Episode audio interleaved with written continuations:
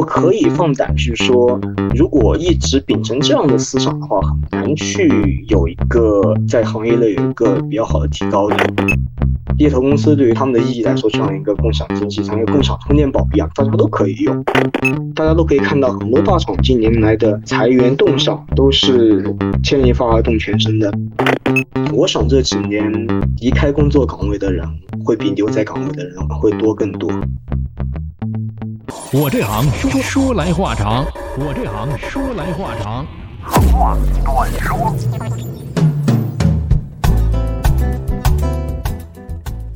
我这行说来话长，今天我们来聊的这一行是猎头。哎，猎头这一行，我们请到的朋友是 Tommy。Tommy 你好。嗯，汤哥你好，我是 Tommy。好久不见。对啊，好久不见，我们应该说神交已久，一直没有机会见，应该这么说。对对对对对对，其实我们认识也是基于当时是也是我的人选猎物，猎物你在猎。确实是啊，对，当时确实有精准的有精准的抓到这这个、啊、这一个猎物，也是汤哥的朋友推荐的吧？是是是。呃，其实有好多人对这行还是有一些个不了解的状况，比方说托米吧。你是当时怎么进入这一行的？嗯，我不知道汤哥你这边有没有看过一个电影叫做《在云端》。哦，看过看过。嗯，对，《在云端》说的是一个裁员专家嘛。当时看这个电影的时候，其实我还是蛮震撼的。一方面呢，当时我还是一个大学生。嗯, 嗯这个电影的话，给我一个对职场最初的一个印象。但是同时呢，嗯、这个电影给我。嗯，和我的主观想法呢产生了非常大的一个冲突。嗯，怎么说呢？在我们在我们中国的传统思维里面，都是说授人以以以鱼不如授人以渔嘛。但作为欧美这样一个职业，嗯，职业去为企业裁员，我觉得对于我来说还是受到挺大的冲击的。我觉得这样的职业真的有它存在的意义吗？那相反推过来，猎头的话做就是一个相反的一件事情。那猎头这个工作真的能去为这个社会去带来多少的改变呢？这是我当时入行之前我在思考的一个问题。所以说，与其内在思考，不如说去尝试一下，去看一看这个这个行业到底。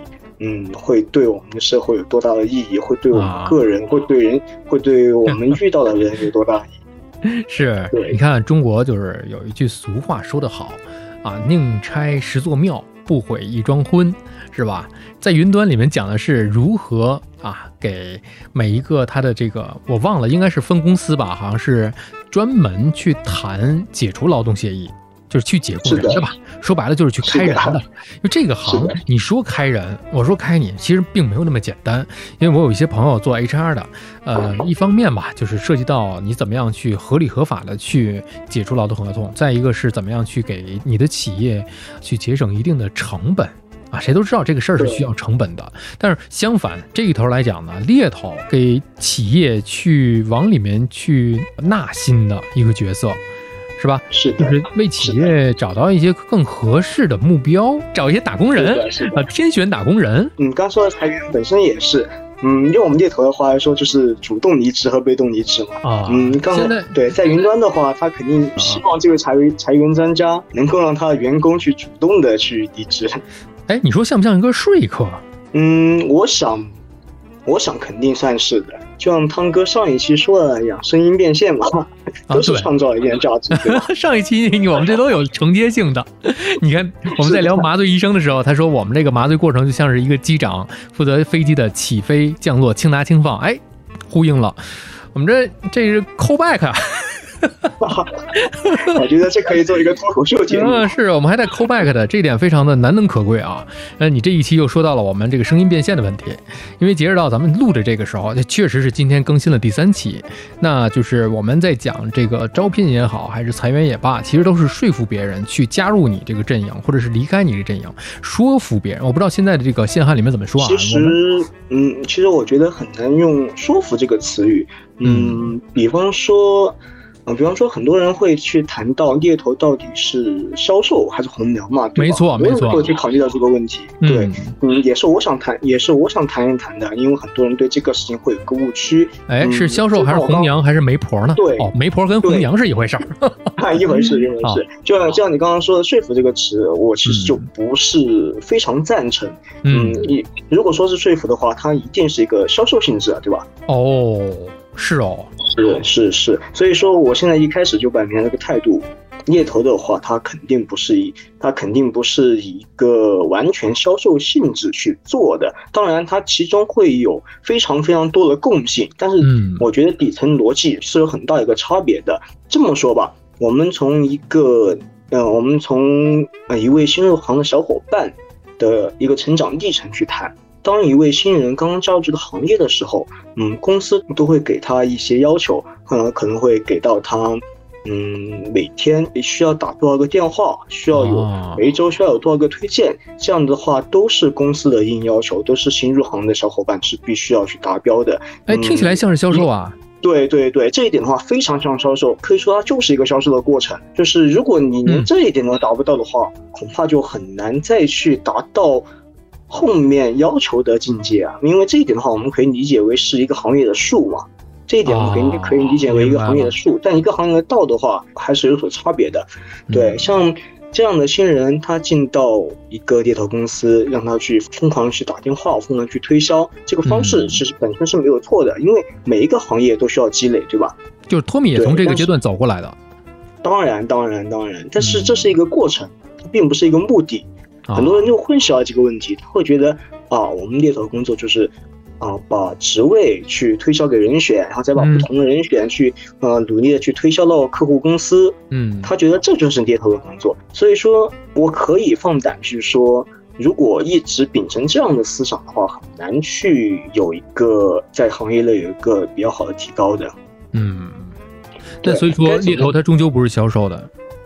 对，终究不是的。为什么这么去说呢？因为做到后期的话，我们会发现一个问题。就是作为猎头，作为整个嗯整个招聘环节的第三方嘛，实际上猎头的影响其实是很有限的，而且以销售的心态去做也是非常不负责任的。就像是说我遇到汤哥，然后我这边有一个职位，可能跟汤哥这边有一些共性，对，然后我就疯狂的向你推销这个职位，你会觉得可能跟我合适的程度大概有百分之五十。嗯，其实也能尝试尝试，是吧？在、嗯、在一个猎头，可能他的口才也很棒，就是模棱两可的一个一个阶段。对，可能他口才也很棒，他给你推销，你觉得他也确实说服你了，嗯、但是结果来看，他也把你的简历推荐到客户公司，他也向客户公司把你这一位人选做一个啊、呃，做一个强推销的这样一个模式。但是他那边对接的 H R 也被他说服啊。然后我们开始走到一个面试流程，但面试下来呢，面试下来，招聘方和人选的话，其实都会在他的这样一个推销的行为当中产生很多的误区。也许本身人选跟这个职位的契合度百分之五十，人选这边会觉得，在他推销之下会觉得，那我可能，哎，百分之九十。应该是跟这个职位还是蛮匹配的，然后再经过一些简历的修改，经过猎头对，呃，对他客户公司的推销，那公司这边的 H R 也会觉得，哎，这个人的履历，包括这跟猎头给到我的这个人选的一些信息，好像也确实蛮合适的。但真正面试呢，那是另外一回事，大家都会发现这不对。所以说这样的一个行为的话，对他的双方都是一个很不负责任的行为。所以说它不是销售，而是更像是红娘找到两个两家都要适合，你适合他，他适合你，而且对两边都要有所了解，这才是人干的，是的，是吧？那你刚才说到一个细节，你比如说，呃，把人推过去了，好像 H R 去给面，那每个企业有 H R 也有招聘经理，那为什么招聘经理不去亲自自己去招人呢？还要猎头做什么？你想啊，每一个企业，特别是越大企业越是这样啊，它有一个周期性，呃，它有一个周期性的减员，也有一个计划性的减员，这些都是、嗯、都是正常的情况，对吧？那它一个企业可能说上千人、哎、几千人，甚至上万人，它的 H R 团队有多少呢？嗯、就算是它 H R 团队占到这个公司的十分之一，甚至八分之一，但是它每年每个月。都有不同的职位去做，他这些人真的做得完吗？而猎头公司对于这样，呃，对于他们来说是怎么样的呢？我觉得，嗯，我的个人想法，我觉得猎头公司更像一个，啊，更像一个共享经济的这样一个思维。A 公司可以找猎头公司，对吧 ？B 公司也可以找。实际上，一个中小型猎头公司，十来人，十到三十人，但他这十到三十人，他可以专注于去去做他目前手上的项目，而且并不冲突。A 公司和 B 公司需求的职位可能会非常的类似，在、嗯、对在有重叠的地方，嗯、下面点。对，像下面猎头顾问再去找的话，其实还是，嗯，蛮有效率的。这比起企业的 H R， 他可能他又要去找某些某些程序员，又要去找、嗯、呃某些技术总监，呃，反过头来呢又要去找运营总监、产品总监，每一类职位都招一个 H R， 其实就就已经很多了，对吧？对啊，就但是他可能一个人是完全做不完的，但。猎头公司对于他们的意义来说，就像一个共享经济，像一个共享充电宝一样，大家都可以用，是吧？哦，猎头公司其实人不需要很多，他就可以每一天，这公司就是干这个的，就是帮你去找人的。所以你一个公司，你要正常的生产，你 H R 不光是有，据我所知，有很多的这个一个公司可能上千人的公司就有一个招聘经理，可能这个招聘经理只是去针对对接一些猎头公司，是吧？因为他没有这么多的精力，而且。身兼数职，还要去做一些其他的一些个人员事务性的一些工作呀，这都是有可能存在的。而且他们这个维度就这么点儿，所以话说回来了，猎头公司整天都在做找人的这么一个事儿啊，就像是寻人启事一样。所以，他猎头公司最大的资源优势就是人脉。嗯，这个问题其实其实并不是这么。好回答，从不同的维度去说吧。回答这个问题之前，我想先回到刚才我们的第一个问题啊，就是它是销售还是弘扬？就我现在补充一句，跟这个跟这个问题也会搭边啊。就是如果说你以一个销售的思维去做 case 的时候，嗯嗯，与其说你去有这个时间去对人选销售、对客户销售，其实你不如把这个时间花在去找更合适的人这一点上，啊、对吧？这就很节省时间。所以说。猎头行业它最大的优势是不是人脉？它当然是人脉，没有人脉你、嗯、你为什么敢说自己是专业的，对吧？嗯，对，首先你有人脉，其次你对各大厂、各知名公司，哎，他们的组织架构可能非常了解。嗯这当然其实也属于你的潜在人脉了，因为你知道有哪些人，可能这些人你还你暂时还没有认识，但只要你想，就一定是做得到的。就什么样的企业？会去找猎头公司，那猎头公司主要是给哪些个、呃、群体去服务呢？说起来，嗯，我想先回答你的第二个问题啊。说起来，猎头公司会给哪些人选、嗯、人选去进行服务？但这个服务、嗯、其实又会说回到刚才的话题，你总是会谈到一个行业的道上，怎么去判断一个猎头它是一个销售的形态，还是一个猎头顾问的形态？嗯，呃，我还记得我进的第一家猎头公司。还是一个比较小的公司啊，非常少不知名的一个公司。当时的老板就给我们有上过一课，嗯、猎头顾问四个字，哪两个字比较重要呢？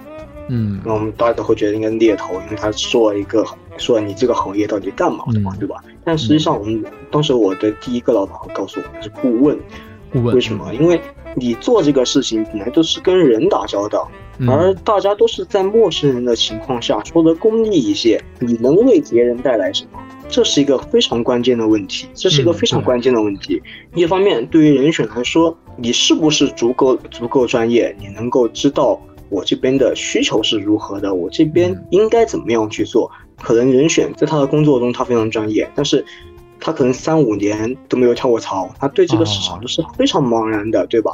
对你，如果如果说你作为猎头，你你无法给他提供一点点的市场信息，你无法给他提供一点点的职业生涯的规划，那真的能够给这个人选带来什么吗？或者对于猎头自己，他真的做好这份工作吗？这都是要打一个问号的。嗯所以说，嗯、呃，像他面向的群体，首先你得考虑清楚，你面向这个群体能为这个群体带来什么，而这个群体是谁呢？这个群体首先当然是这个猎头公司的客户啊，因为你做任何的生意，第一件事一定是要有客户，甚至都不是有人有员工，一定是要有客户，嗯、你得有客户你才能对啊，你你你得有客户，你才能。你你才能够去开展你的生意啊，你才能够去创业啊，对吧？有的是先有客户，再去建公司，这都是很有可能的。对，对，是的，是的。所以说，一定是先有客户才去建公司的。嗯、如果客户的话，是我们服务的这些啊、呃、要需要招聘的企业，这些企业的话，他为什么会找你你猎头公司？一方面可能是品牌效应，就像是我们国内几、嗯、几个知名的。这个知名的大型猎头公司。另一方面，可能是 H R 业内一些个人口碑，这也是非常有可能的。嗯、为什么我们现在国内这么多的猎头公司，大大小小非常，嗯、呃，有非常多，可以说在一二年以后吧，像是雨后春笋一样，就这样涌现出来，都是因为很很多猎头啊。他可能一开始就是在那几家大公司真的做出了口碑，他可能觉得哎，我自己出来干也可以、哦、是吧，这种口碑就很重要了。 对, 对，是的，这样的口碑就像我回到刚刚我说的东西，你能为你的人选，你能为你服务的客户公司带来啊、哦，客户公司的话就我我想就不用多谈嘛，你能不能你能不能给我尽快的去找到最合适的人，对，这就是能够带来最实际的东西嘛。没错没错没错，所以他回到那个话题，他面向都是什么样的一个公司呢？都是什么样的企业才会找猎头呢？还是说任何的企业都可以去找猎头？嗯，这个这个问题的话，我想不能从猎头公司的角度去出发，只能从客户公司的角度去出发，对吧？从需求，那什么样的？对对，你肯定是先得有先得有需求，还什么样的公司有需求？其实这个说不好的呀，嗯、这个这个的话，啊、像。嗯，像我们国家政策的一些浮动，像行业类的一些变动，像行业的一个，呃，一个红利周期是吧？那可能都不一定，因为猎头公司它也会面向不同的行业，某一个行业可能在哪一年、哪一年、哪些年是一个红利期，嗯嗯，另外一个行业可能又是其他年份是一个红利期。这个红利期其实就是根据我们整个国内各个行业、各个行业受到政策、受到市场影响的一个结果。哎，那你既然这样说到了各个行业的红利期，我就特别想知道猎头这行的红利期是哪几年？我们只能这样说，就是我个人的话，我是做面向互联网行业行业的嘛。啊、哦，对，就是针对互联网行业的猎头的话，可能会在一二到一五年左右。那他还是跟着这个所服务的行业走。是的。那你看这几年，从一九年、二零年、二一年到今年，呃，现在的市场状况就。你而言，就是你曾经服务过的这些互联网这些行业而言，市场状况有什么样的一个变化呢？先从招聘的需求来说，对，好，了解了解。其实大家都能够看到，就是受到，呃，就受到国家政策的影响，因为现在的。因为现在的话，并不是之前，并不是之前互联网最红火的几年了、啊。现在的话，国家的政策基本都还是比较打压平台经济的。你有没有发现？嗯、特别是，嗯，对，特别是 to C 这一块是慢慢的往是是一直都在走下坡路的，而 to B 的话，嗯、实际上也并不是那么非常稳定。所以也是因为这个市场原因，大家都可以看到很多大厂近年来的裁员动向都是。牵一发而动全身的，大家都可以看到，每一年、嗯、每一年都会有某某大厂裁员多少多少都会上一个头条。嗯、我想从这个角度的话，啊、对，从这个角度的话就能够看出这几年，特别是互联网行业的一个招聘需求的话，它是一个首先它肯定是呈下滑趋势的，其次对于猎头来说，嗯、它能够接到的 case。level 是越来越高的，这个市场人才市场相对于它互联网行业来说已经趋近于饱和。对，在一些职位可能不这么高的一些一些需求上，首先它没有必要去用到猎头，因为猎头本身就是呃正常招聘环节之外的另外一笔成本。对，它不肯把这一笔成本花在一些它能够解决的基础岗位上，它能快，对，它能够快速，它自己就能够快速解决的一些一些技术岗位上。嗯，对，所以对于猎头来说。嗯，近年来吧，接，嗯、呃，接到的 case， 或或者说我们承担的价格，我们承担的价格，嗯，可能在红利期那几年，实际上是比较低的，可能大概均价都会在五到十万一单左右。而近几年呢，基本，嗯，基本看行业都能够发现，不管是比较厉害、很出名的几位猎头老师，还是说刚刚入行的一些小白，都会发现他们的客单价。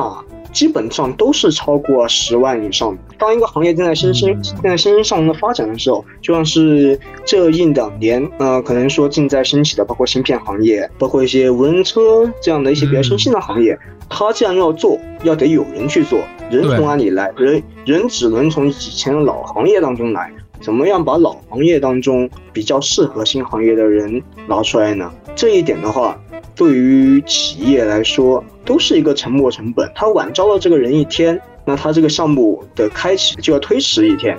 嗯、而对于一个新兴行业来说，他一个项目推迟一天，就就代表他被同行超越一天。对，这个成本是非常可怕的。所以说，所以我刚刚刚才有说哪一个行业 G D P 上涨最快，那其实到一半这一段时间使用猎头最多的时候。回过头来，最后我们这一趴来聊一聊另外一端，就人才市场这一端。从你猎头所谓的这个人选候选人这一端，疫情这三年人才市场都有哪些变化？嗯，首先啊，主动离职肯定是减少的，这个是毋庸置疑的。没有人愿意主动离职啊。嗯、对对对，特别是能有工作就不错了。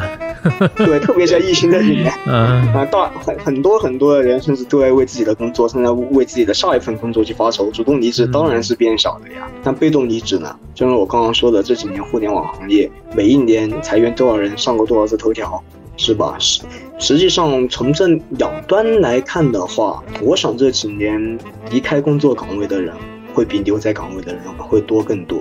特别像互联网这个行业，它已经不够新了，已经不够新了。像汤哥你自己从事的这个行业，嗯，嗯我想你也清楚，对，嗯，和你同行的很多大厂也做了很多同类别的项目，但是有多少个是真正做出来了，现在还在做的，又有多少个是胎死腹中的？没错，没错，没错。我想，对，我想这一点的话，相比于我作为一个猎头来说，我想对于你一个。